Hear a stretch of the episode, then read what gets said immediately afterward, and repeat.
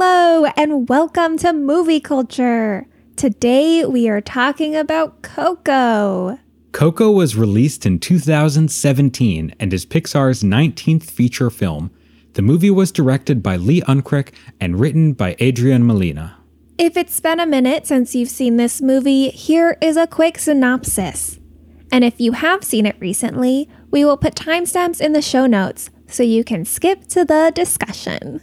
In Santa Cecilia, Mexico, 12-year-old Miguel dreams of being a musician, but his family will not allow any music after his great-great-grandfather left the family to pursue musical dreams. On Dia de los Muertos, the one day where the dead can visit their living descendants, Miguel accidentally breaks the photo of his great-great-grandmother, Imelda, on the ofrenda, and finds that her husband, who had been torn out, was holding a guitar out of frame, and not just any guitar, but local legends Ernesto de la Cruz, who became the most popular musician in the world.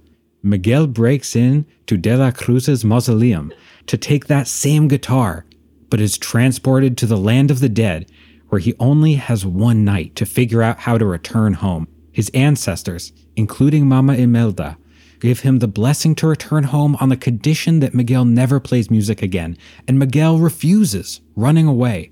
Since he can only return with the family blessing, he decides to track down De La Cruz with the help of Hector, a former bandmate of De La Cruz.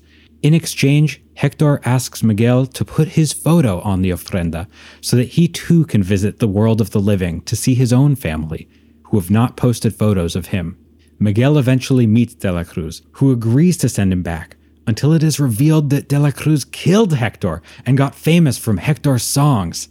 De La Cruz sees Miguel as too dangerous with this information and throws him into a grotto with Hector, trapping the pair. There, Hector reveals that he just wanted to see his daughter before she dies, because if she dies without passing on his legacy, so too will he disappear from the land of the dead, and the two will never meet. Miguel realizes that Hector, not De La Cruz, is his real great-great-grandfather. Imelda and the family rescue the duo and trick De La Cruz into admitting the murder and ruining his legacy at his big sunrise concert. Miguel returns home, restoring his great-great-grandfather Hector's legacy and bringing a love of music back to their family.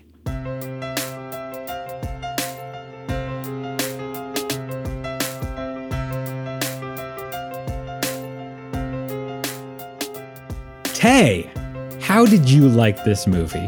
I loved it. Yeah? I really, really, really liked this movie. I liked it better this time than when I saw it the first time. Wow. I liked it the first time and I loved it. Wow. I was like tearing up basically the whole second half of the movie. Oh, yeah. We'll talk about that for sure. What do you love so much about it? Well, we can start out with the smaller things and then build up. Yeah, let's start with the short songs, much like an album, and build up to the big hits. Right, great. So I guess the small details. Mm-hmm. The opener. Yes, I love the small details. I just think there are cultural details about Mexico that are really great. Details about Dia de los Muertos. Yes, but also details about the characters. There's specificity that makes them feel so real. Mm-hmm. I think with Miguel... Oh, I love Miguel. Miguel is so cute.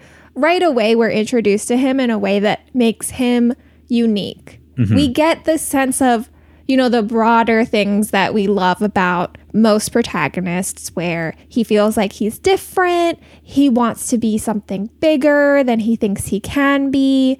He is searching for what makes him him, and he's trying to find his path. And that's a recipe for a character that we love. We would love that on its own. Right. But they add in these details that make him specific. So right away, we see him talking to Coco. And it's the things that he tells her that are so strangely unique. I mean, he's not talking about school or, you know, his friends, but he's talking about how he's learned to run in a way that makes him really fast. So he's demonstrating. He's got a new technique that he wants to show off. Yeah. And he's talking about his dimple, and he has one dimple on one side and not on the other side, and he has to tell his whole family, and he can't stop talking about it because he's so excited about this detail about himself. He's such a fun, enthusiastic kid. Yeah. And then we see him when he's trying to learn to play the guitar. He sticks out his tongue when he's focusing. It's just a lot of little things that really draw us into this character. But there is also details about other characters too. And my favorite detail is with Hector because I love that he doesn't wear shoes. I think that is such a smart detail. I didn't even notice that. Most of the skeletons in the Land of the Dead are wearing shoes. They're wearing full, regular human clothes. But he's barefoot. And that's significant because... he's poor? Oh my God. Why is that significant? Because Miguel's great-great-grandmother... oh my God. ...is a shoemaker. Oh my God. And Miguel's whole family is a family of shoemakers. My mind is blown. It's a beautiful detail, and it's so subtle, and they don't feel the need to draw attention to it. They don't need to like elbow us and say, like, look how clever we are. It's just there. It's like a little gift. Oh my God, I'm shook. Okay, so Hector, who, of course, ends up being revealed as Miguel's true great-great-grandfather, never wears shoes. And as he leaves his family to pursue music, his family becomes shoemakers for generations and generations. Wow, this movie is so good. It's so good. And at the very end of the movie, 1 year later, when all of the ancestors come back on the Day of the Dead, Hector's wearing shoes. Wait, I need to check this. Oh my. Okay, so... sorry, we're doing this in real time. I am just opening back up the movie. I scrolled all the way to the end. And not only is he wearing shoes, but they zoom in on his shoes and follow. Oh, my God. Wow. Okay. I love it so much. This movie is so integrated, and the little details all they all add up so well. Yeah. And it really rewards multiple watchings because I didn't notice that on my first watch. Wow. That's incredible. Were there any other details like that? I'm just ready to have my mind continually blown. There are so many, but we can't get into all of them. I mean, just surface level stuff, because I liked a lot of the deep stuff, but surface level, the colors in this movie are so beautiful. When Miguel leaves Santa Cecilia to go into the Land of the Dead, Santa Cecilia is very muted, and his family being cobblers adds to this. It's a lot of grays of the street and beiges of the walls and browns of the leather of the shoes. And then they go into the Land of the Dead, and the bridge there is full of orange petals that light up. And then the Land of the Dead is just full of bright yellows and greens and blues and neons. It's a color explosion, which is just shocking. It's striking in a really, really beautiful way. It's gorgeous. This movie is beautiful. And even watching it on our little computer screen, the way we watch these movies, it's pretty stunning. Yeah. I thought that was so good. And that, of course, is partially story, right? That was a deliberate decision to make the real world and the Land of the Dead feel different, and for the Land of the Dead to feel magical and exciting. Especially because this is a movie largely for American audiences who may not have the same cultural understanding about the dead or about the Land of the Dead. And the colors make it clear that this is an exciting, magical place, not a sad place. This movie is very much about death, explicitly so, the entire time. But the sadness about death is not inherent to the movie. It's not downbeats. It is fully upbeat and a celebration of life through the reflection of death. And the art and animation and music of this movie, and we will get to the music, but all of that just enhances this emotional quality. Yeah. And I love that what you're saying about the Western culture, because at least, you know, the culture that I have absorbed in Western culture, when we think about death and ghosts and all, you know, zombies and any other kind of death tropes, it's very gray. and colorless. So it's so nice to see this version of the afterlife. I really loved it. It is so beautiful. And you understand why Lee Unkrich, the director, became so enamored with Dia de los Muertos and the Mexican cultural heritage of the Day of the Dead and what the land of the dead is like, and how influential that can be and meaningful that can be for him, even though he has talked about how he doesn't come from that cultural background. It is worth saying that Leon Crick is white. He does not come from a Hispanic background, and he was inspired by these ideas and felt really compelled and passionate about telling this story and about telling this story in the right way. He did not give up the reins to this story. Instead, what he did is he hired one of the writers, one of the few writers on this movie, Adrian Molina, to also co-direct with him. So that was his way of trying to make sure that this came from a cultural background that celebrated Mexican culture, but he himself is not from this culture. Yeah, and I think that that is definitely worth saying, because we would want Pixar to be bringing on people from these backgrounds to tell stories. I'm glad that he did bring on someone as a co-director and as a writer. And he clearly did a lot of research. But yeah, it is tricky. It is, I think, a conversation that we've not yet talked about that much, because Pixar has mostly stayed within a fully Western cultural identity. Mm-hmm. And this is their first sort of step out of it in some way. And they are now continuing to do that. What Unkrich does with Adrian Molina is similar to what Pete Docter does in Soul with Kemp Powers, who is an African-American writer and playwright who wrote the movie and also co-directed with Pete Docter. And this is something that Pixar is still figuring out, because the next two movies that are coming out, Luca and Turning Red, are also not specifically American.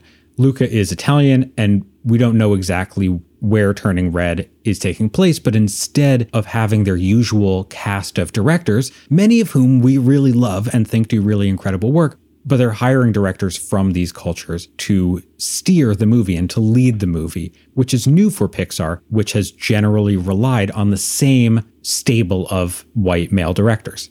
Yeah, and I think that is a great direction. We are very excited for those. But back to Coco. Yes, I want to stay in the land of the dead because I love it. And as the world's foremost urbanist Pixar podcast, I feel like I want to talk about the urbanism of the land of the dead. I love this. It is so cool. I love this area. I love that you enter into a customs train station. You know that if you put a train station in a movie, I am all the way in. Also, you're all on board. I am so on board. And it is worth saying there is not a single car in this movie. Not because there is not forms of transport, because there are gondolas and there are trains and there are some buses, I believe, but there are no cars, no car crashes. It's great. But also the city has these beautiful towers and these beautiful plazas, and there are docks and skyscrapers. I loved the world building of the world of the dead, that it was both a magical place, but also really grounded. And people still have jobs in the world of the dead. There are still conductors and security guards and partygoers. Well, partygoers isn't a job. But there are things that people do, and they fulfill their lives. They have fulfilling lives in the setting that they are, which is everyone in history communally together in a world that is not just fanciful. It's not just this serene afterlife, but it is an exciting, crowded city. That is my version of heaven. It is not these big fields with plenty of space. It is small, loud, musical apartments and plazas with good public transit. Dense urban centers. Dense urban centers. That's Give me dream. A CBD when I die and go to heaven. That's all I want. CBD stands for Central Business District. Thank you. This has been your brief urbanism segment. It's great. But I agree with you. I think that the world building is so good. And honestly, I do think that in comparison to Soul, which is another conception of the afterlife, those movies are very similar. very similar, but the afterlife looks so different. Totally. And I do prefer this version. Yeah. I do have one thing on this. One of the fundamental problems with cities, and everywhere, this is not alone in cities, but it is most visible in cities, is income segregation. Mm. Wealthy people tend to live in some areas and poor people tend to live in other areas. And the areas the poor people live are not as nice. They don't have as good services. They're farther away. And at least from my cultural background, we all return to death as equals, right? Death is a great equalizer. However much money you make or whatever you accumulate in your life, you can't take it with you. And I did just want to point out, I feel weird saying that this is a critique I have of this movie. No, this is interesting. But this movie says that you absolutely take it with you, right? Ernesto de la Cruz is the most famous musician in the world, and he lives in a giant mansion in the biggest tower. He is a celebrity in the afterlife. And Hector lives on the docks. He lives on a house that is on stilts. Falling down. There is real income segregation. And I thought that it made the world so wonderful and deep and interesting. And I would love to think so much more about the world building of The Land of the Dead in Coco. But I just thought that was it is antithetical to the way that we often talk about death as an equalizer. A couple things. So first of all, I totally agree with you. I think that part of why we love it so much is because they've conceptualized a city. Mm-hmm. But that comes with the same problems that cities and just society as a whole have. Yeah. And one of those is income segregation. And also, I mean, you mentioned that people have jobs. Like, people still have to work and labor in the Land of the Dead. One of the security guards talks about how he's hoping to get off work early so he can visit his family on the Day of the Dead, which is the only time during the year he can see his family. And it's just like, that was just a one-off line. Mm-hmm. It's a nothing. It has nothing to do with the rest of the movie. But that hit me because I was just thinking, oh my God, this one guy has a family. They remember him. They want him back, but he can't go because he has to work. And that's a conception of work that is not work that people do just for the joy of it and because it gives their life meaning. I mean, if he is working on the biggest holiday, the most important family holiday of the year, then it is because he has to. Would you say that he's an essential worker? Mm. And like essential workers in our own society is not valued in the way that properly reflects the importance he has to society and the way that everyone else relies on him? Yeah, I think that's really interesting. I think the other thing about this world and this class segregation and wealth is that it didn't seem like it was quite that they're taking the wealth that they had in life with them. Mm-hmm. It seems like the wealth that they have in the Land of the Dead is related directly to the people that remember them. Mm. Because all of the people who live on the docks are the people who don't have anybody who is putting out their picture. They're not remembered. Well, they're remembered. But yes. They are not valued in the Land of the living. Yes. They're not receiving sacrifices or offerings. Right. And De La Cruz has all this wealth and is this massive celebrity because so many people still give him offerings and remember him and put out his photo. He says at one point that he gets so many offerings that he doesn't know what to do with them, as there is a mountain of guitars in the background. And we see how hard it is for Hector to even get one guitar. He has to beg his friend to give him the one guitar on the docks. Mm-hmm. So it's really interesting. And we see this inequality in the Land of the Dead. But I also think it's worth pointing out that this is not the final death, as they say. Mm-hmm. In the Land of the Dead, once the last living person who remembers you in the Land of the living dies, then you also leave this Land of the Dead. And so, I mean, we are never told what comes next. No one in the movie knows what comes next. Which you need in order for that to have the same stakes that death typically does. Yes. But it's interesting to think of this as an in-between, between true death and the Land of the living. And it still has a lot of the problems of the Land of the living. Yeah. It's very interesting to think about. Look, if you can laugh, cry, and talk about income inequality all in the same movie, I mean, that's a 10 out of 10. That's all I want. Okay, so we've been talking for a couple minutes at this point, and honestly, we've gone too long without talking about the music. Yes. Oh my God, the music is so good. Like, I know everyone knows the music's so good. We all know, like, Remember Me's amazing. Remember Me won an Oscar for Best Song. I know, you know, the audience knows. We all know that the music is amazing, but I want to talk about how good the music is. Go ahead. A bunch of these songs are really good. They're like legit, very good songs. That's level one. We all know that. That's great. And also, we don't often get songs like this in Pixar. This is often more of a Disney thing. And the idea that you can also put these songs into Pixar, that music doesn't have to be an entertainment only, but not essential to the story. Or it doesn't have to break the actual reality. Exactly. In a lot of, the princess movies, it's like they're not singing in the actual story. They're having a song break. Yeah, there's no point in this movie where you're like, oh, now there's a song. Now it's there's just like musical number. Yeah, it's just like, no, Miguel is performing. Mm-hmm. Like he's on stage. So I loved all of that. The thing I really want to talk about here is music and memory and the precise way that these songs, but also all songs, influence our memory and emotions and provide a direct line from the song right into emotions in a way that no other art form or truly anything is able to do so cleanly. This movie is so much about all the feelings that family brings up, whether that is frustration or longing or love. And the movie uses the music to directly pierce those emotional centers. Mm-hmm.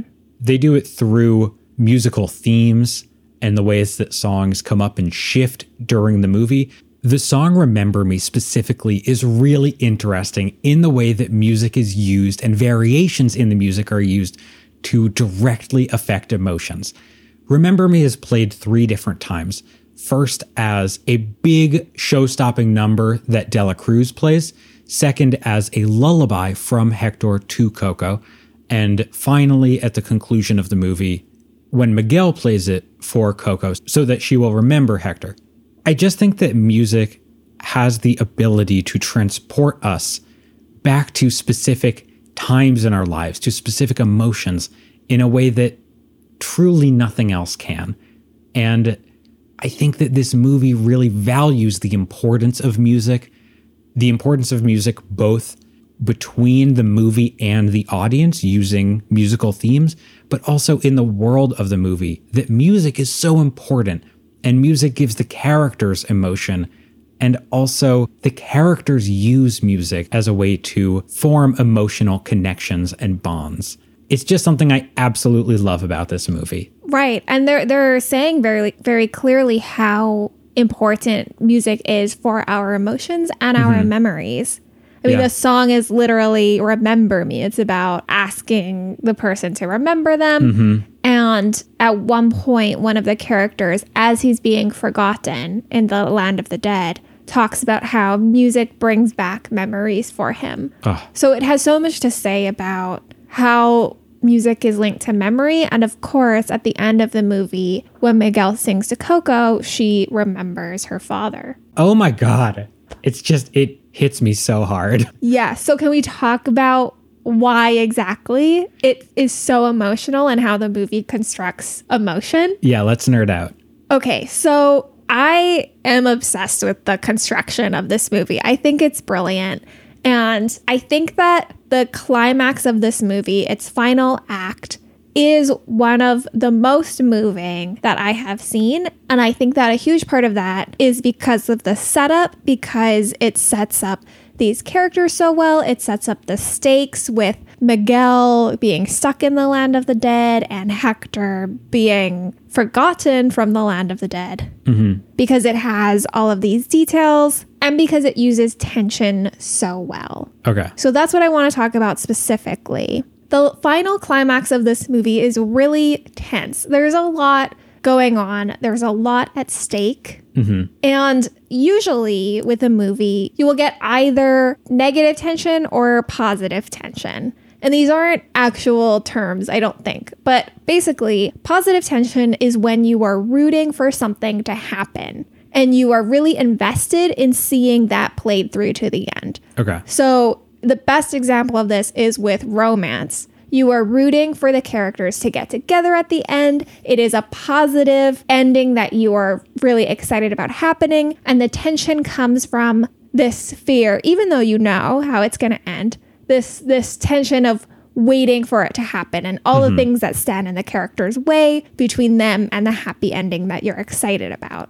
Negative tension is when you are worried about something bad happening to the character. Okay. This is most commonly seen in horror or thrillers where there's some kind of monster and there is a threat of death and you are wanting the character to escape this situation. Mm-hmm. The thing about tension is that when it is finally released, that is when we get a rush of emotion because there's so much that has been building up. And then once we get the ending that we are excited about or not, when we get the answer, then we feel the emotion of it. Yeah. It's very satisfying. Like a popcorn kernel popping. Yes. And the stronger the tension, the stronger the emotional reaction. What Coco does so well, and what I think that the best, most moving movies do, is that it gives us both negative and positive tension. We have this positive tension in feeling like if Miguel gets back to the land of the living, then we're excited because he gets back to his family. We're excited because we know that he can go to Coco and remind her of Hector. Mm-hmm. We know that when he tells his family what really happened with Hector and he corrects their understanding of the family narrative, it will heal his family from the bitterness and the pain that they've experienced. It will resolve this conflict that Miguel has with his family around music. There's so much positive that we want to see. And the first 2/3 of the movie do such a good job setting up that ending. We know by the end of the second act, once it's revealed that Hector is really Miguel's great-grandfather, we know what a happy ending looks like. Yeah. We even know that the way that Miguel can remind Coco of Hector is by singing the song to her because Hector says that that is Coco's main memory of him. Yeah. So there's so much that we want to see happen and we're so invested in seeing that happen. So everything that prevents Miguel from getting that ending is really tense for us. Positive tension. Yes. The negative tension, of course, comes from what is at stake if Miguel fails to get back, which is that he will be trapped in the land of the dead forever, and Hector will be forgotten because Miguel won't be able to go back. He won't be able to remind Coco. On top of that, we know that if Miguel disappears, then it's going to be heartbreaking for his family back in the land of the living, and it will repeat the pain that his great-grandfather had. It will be the same kind of story of music taking away a loved one. I never even thought about that, but you're right. It's right there. Yeah, so rather than rectifying this wrong done to the family, it would compound it. Mm-hmm. So there's just so much at stake in both directions. And when Miguel gets back, it is such an emotional release for us. Mm-hmm. On top of that, they are using iteration so well. A lot of times, a movie will set something up and then pay it off. This can be in the form of a joke or just something fun. This movie does that with Frida Kahlo. We see Hector dressing up as Frida Kahlo in the beginning, and then in the climax of the movie, the whole family has to dress up as Frida Kahlo in order to infiltrate De La Cruz's performance. This is classic planting and payoff. It's like Chekhov's gun, where if there's a gun on the wall in the first act, it will be shot at the end of the third act. But this is everywhere. Once once you start watching movies, you know, like, you can even start to tell when a joke is being set up and then will be told in full later in the movie. Right. And when something is paid off, it always comes in the form of emotion again. Mm-hmm. And that can be really any form of emotion, depending on what is being set up and paid off and what context. So like you're saying, oftentimes it's in the form of a joke and the payoff is humor. Iteration can come in the form of an image, of a line of dialogue. An example of image iteration is the whole montage in the beginning of Up, which we talked about at length. We set up one image and then turn it to change its meaning, to give it a deeper context, and that provides an emotional release and insight. Carl and Ellie climb the hill, but Carl can't quite keep up with Ellie in their youth, and then a few minutes later, Carl and Ellie climb the hill, but this time Ellie can't make it up because she's sick. Exactly. Oh, gutting. Of course, Coco does this with Remember Me.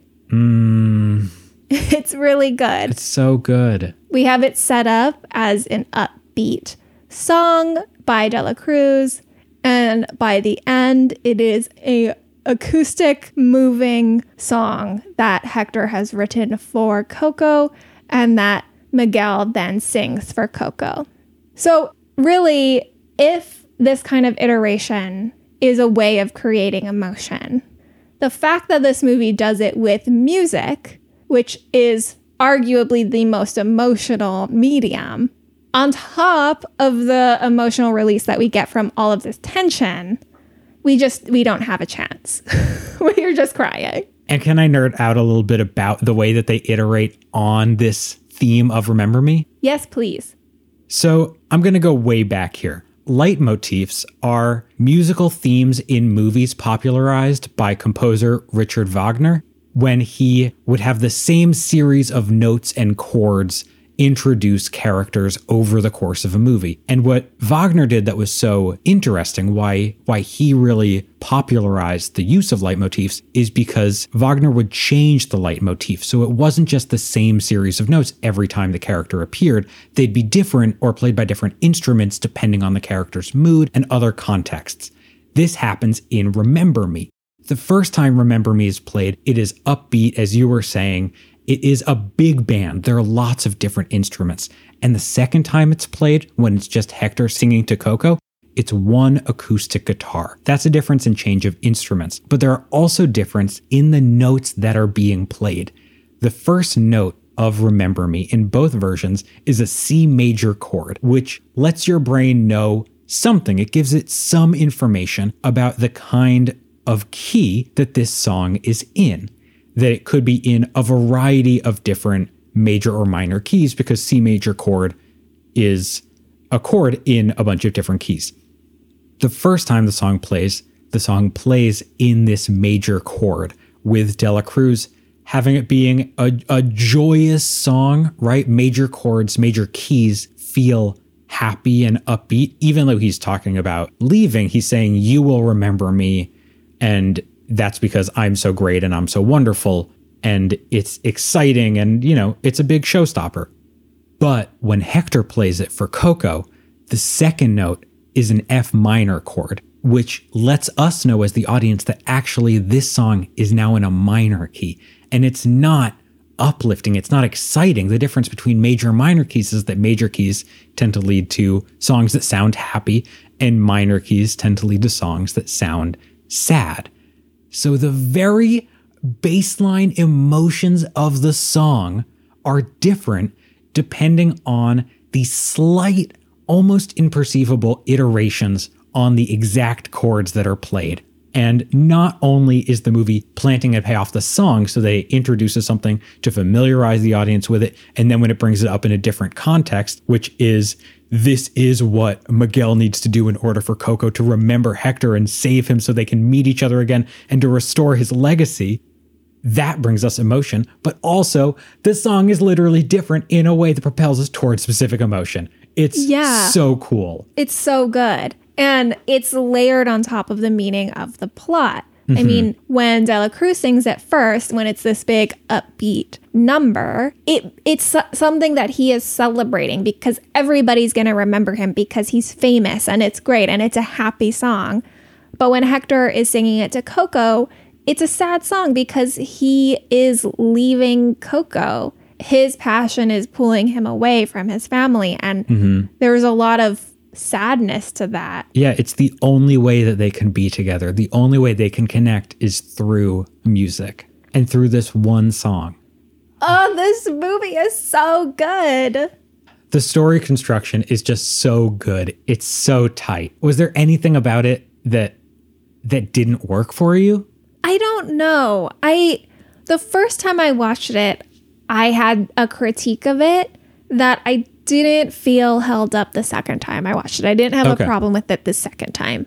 The first time, I think that personally, my biggest problem, and I don't think this is a problem with the movie, which is why I'm hesitant to call it a critique. It was just kind of, a slight damper on my viewing experience, is that I felt like the twist, which we get 2/3 into the movie, that actually Hector is the great-great-grandfather, not De La Cruz. Yes. I felt like that was really predictable.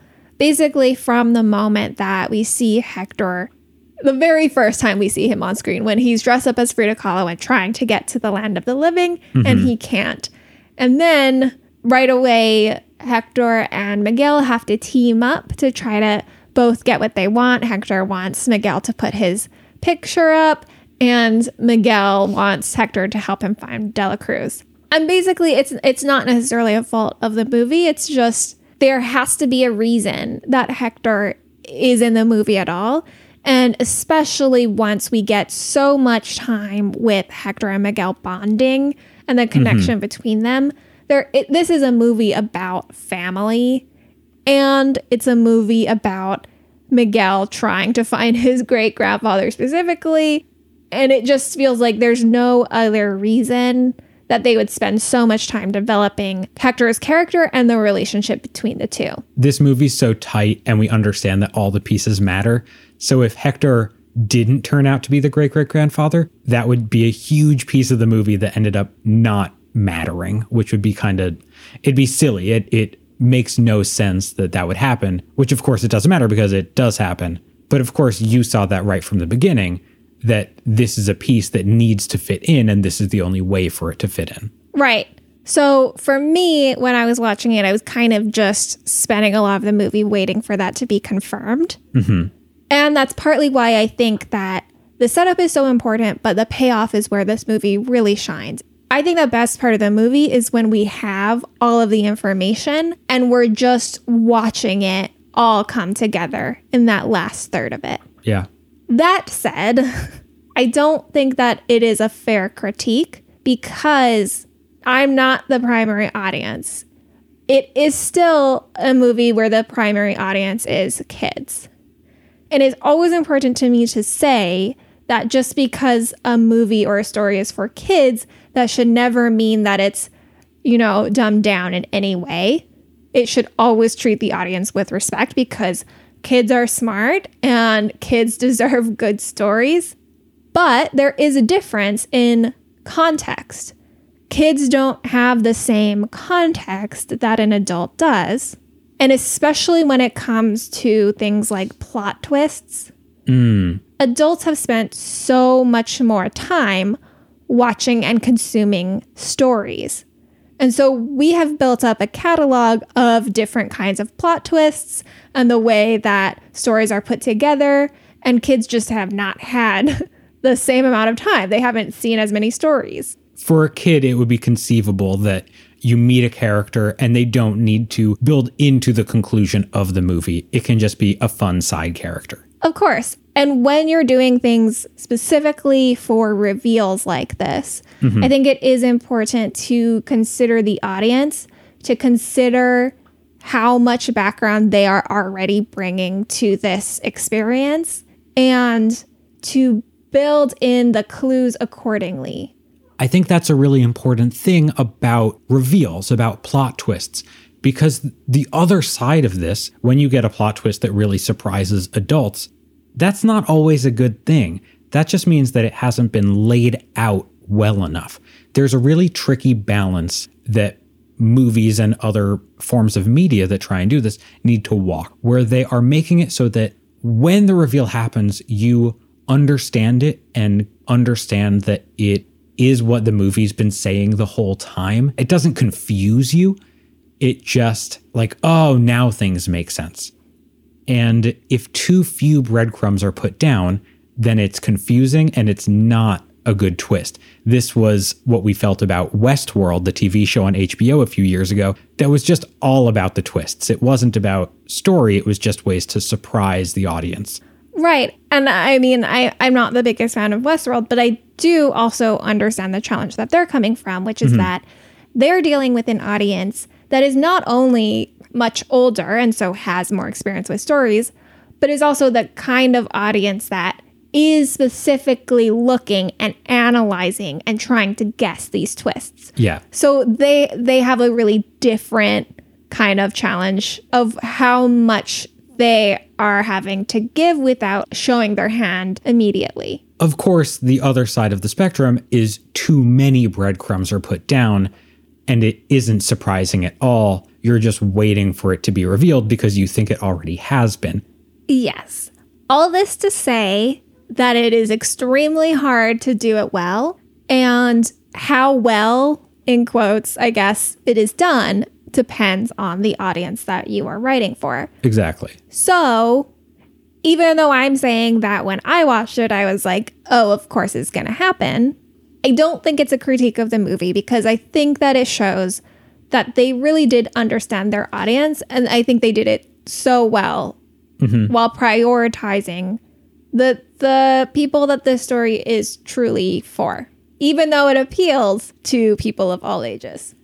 Also, I was an adult when I saw this movie for the first time, and I wouldn't say that the twist shocked me, but I didn't see it coming the same way that you did. So maybe there's one or two extra breadcrumbs that didn't need to be there, which, by the way, make for really enjoyable rewatching. Because when you rewatch the movie, you see all the times, all the opportunities that Hector, if he knew that Miguel was his great-great-grandson, that all of this trouble could have been saved. All of these stories could have been passed down. They could spend meaningful time together instead of fighting over misunderstandings. And knowing that going back is such a satisfying experience, because you see it. You see all the work that the storytellers put in to build up this plot and not quite reveal it. And also, this gets back to the very first thing you were saying about Miguel and how much of a realistic, wonderful character Miguel is. Because Miguel, the 12-year-old boy, has become convinced that Ernesto de la Cruz, the famous musician, is his great-great-grandfather, and that's the only option. And of course, he doesn't flinch when Hector says, "I'm just trying to get back to my daughter." He doesn't flinch when Hector says, "I used to play guitar," even though we see these as hints and acknowledgments of what we find out later in the movie. And of course, those are some of the breadcrumbs that maybe there's one or two extra, but maybe it's just the right amount. Yeah, honestly, I think it's the right amount. I guess maybe they're not writing for people who obsessively analyze stories, and that is the correct choice for them. And again, it did not feel predictable to me. So you are very smart, and we all love that about you. But, you know, you're also on a different level of understanding this sort of thing. I want to talk a little bit about theme, and I'm wondering what you thought the theme of this really, really incredibly constructed movie is. What is all of this building up to in your mind? This movie is so much about family, and I think that it's saying that family is the most important thing. It makes us who we are, and we have a duty to care for and to love and to remember the stories of our family. I really appreciated that the primary message, I think, is talking to kids. As we said, that's the main audience, but it's also talking to the older generations. I think when this movie says family is the most important thing and we have a duty to them, it is also saying that we have a duty to try to understand and to support our family members, even if they have passions or interests or paths that are unfamiliar or that are new or scary, that despite that, the important thing is to support family. Not to mention being about the love that a parent, Hector, has for his child, and the understanding that that families, that multi-generational families are full of these parent and children relationships, that Coco, who we see as the great-grandmother, is also the baby girl. And the grandmother is also her daughter, and she's caring for her mother. And these relationships are all throughout the family. I love the multi-generational aspect of it. I love that when this story is saying family is important, it's not just talking about the small nuclear family. It's talking about the whole extended family, even the ancestors that Miguel hasn't even met before. Those are important too, because that's a part of him and their story is a part of him. I love that. Yeah. What about you? What did you think the theme was? Well, we've sort of circled around it, talking about music and emotions and memories. But I think what this movie is really getting at is that memories are the foundation of emotion. All emotion comes from memories. This is something I think about a lot, memory. And I am skeptical about memories. We don't talk about this a lot on the podcast, but I'm very interested in this topic about what are memories? How important are memories? And I believe that memories have a very specific, important role, but that role is specific and are utilized poorly in other areas. Specifically, I think that we too often rely on memories for objective truth, which I think is really dangerous. Things like, I remember the exact way that something happened, or I remember when something happened, where I was, things like that. I think there is a lot of evidence, and there's been a lot of research done on this, that people's memories are not as accurate as they believe they are. It is Thomas Hobbes who, in Leviathan, says that memory is almost akin to imagination, in that it is a present understanding of things that are happening solely in our head, because they do not exactly reflect the past, right? We don't have picture-perfect memories. It is our current understanding of something that we recall. And in that ways has much more to do with imagination than reality. That leads me into what memories do really well, which is preserve emotions and relate emotions. While you may not remember exactly the words that someone said or exactly where you were, you remember how they made you feel. And I don't want to understate at all how valuable those emotions are, because the emotions you feel from memories and from your experience are not only crucial, they are the bedrock of all the decisions and actions we make. You decide to do something because of how you feel about that context, about that decision. And the way you feel is informed by what you perceive your experiences as. And it truly doesn't matter if those experiences are based in objective truth, even though, of course, we all think that our experiences are based in objective truth, but that doesn't really matter, because what your decisions are based off of is your perceptions of that, your memories, and the way that those memories make you feel.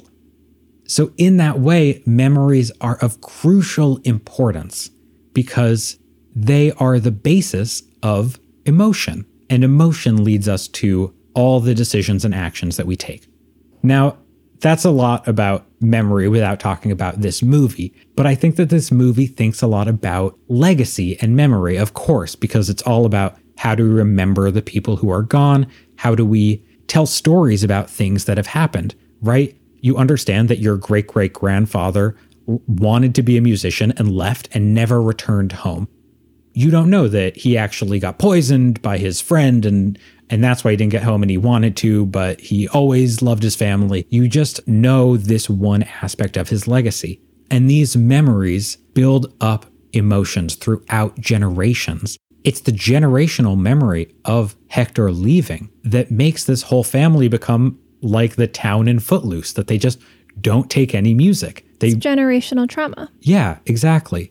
And the emotional scars from generational trauma are so real and they inform everything. And I think that the movie is trying to say that it doesn't have to do with the specificity of memory or the reality of memory, because Who knows? This all happened so long ago and there's no way of really knowing.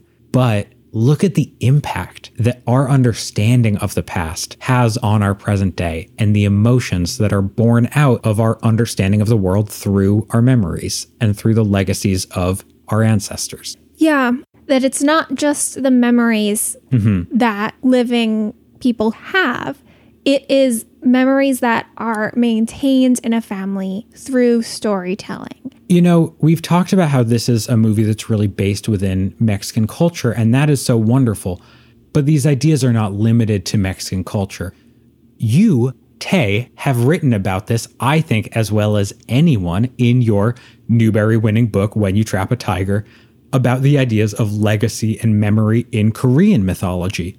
And of course, there are ideas about legacy and what is legacy that permeate our society, right? Legacy is what lives on after you are gone. It's what you pass down from generation to generation, la dor va dor. And what this movie posits is, what if there was this in-between space? What if you could see what happens with your legacy, what happens of the memories of you after you are gone? And I love the way that it talks about it, and it shows the importance of legacy and memory and the way that it binds people and binds families. I do love these themes. I love these ideas. I love this movie. It is really, really wonderful. Look, all I'm trying to get out of a movie is a fun time, which is, you know, beautiful animation and fun characters and an exciting plot. And also emotional beats that are created by really excellent, well-crafted story structure and resonant themes. That's all you're asking for. That's all I'm asking for. So easy. Yeah. Look, and so frequently we are happy with two or even one of those. And this movie just does all of it, and it makes it look so easy. I think that's really true. It makes it look effortless. There's a little bit of sleight of hand, I think, with what we were talking about at the beginning, the colors and the animation, because that is so fun and so exciting and really in your face that the color palette is a fundamentally different one than we've seen, right? It's so much more saturated than what we've seen in other Pixar movies that you're almost paying a little too much attention to that to notice all of the structure and machinery going on underneath. Yeah. Well, this is definitely in contention for my favorite of the movies that we've seen. It's definitely top tier. I just want to sing. I just want to be singing. I've had such good restraint. I want you to praise me for my restraint for not singing on this podcast. Yeah, I am pretty impressed. Please don't. It's copyrighted. So that was Coco. Mm-hmm. We loved it. So much. What are we watching next week? Next week, we are watching Incredibles 2. Ooh. Return of the Credible. Okay. I don't think that's the subline. We'll see. That's not the tagline. Return of the Underminer? We shall see. Thank you for listening. If you like this podcast, please give us an excellent review. 5 stars only. And we will see you next week. Remember me.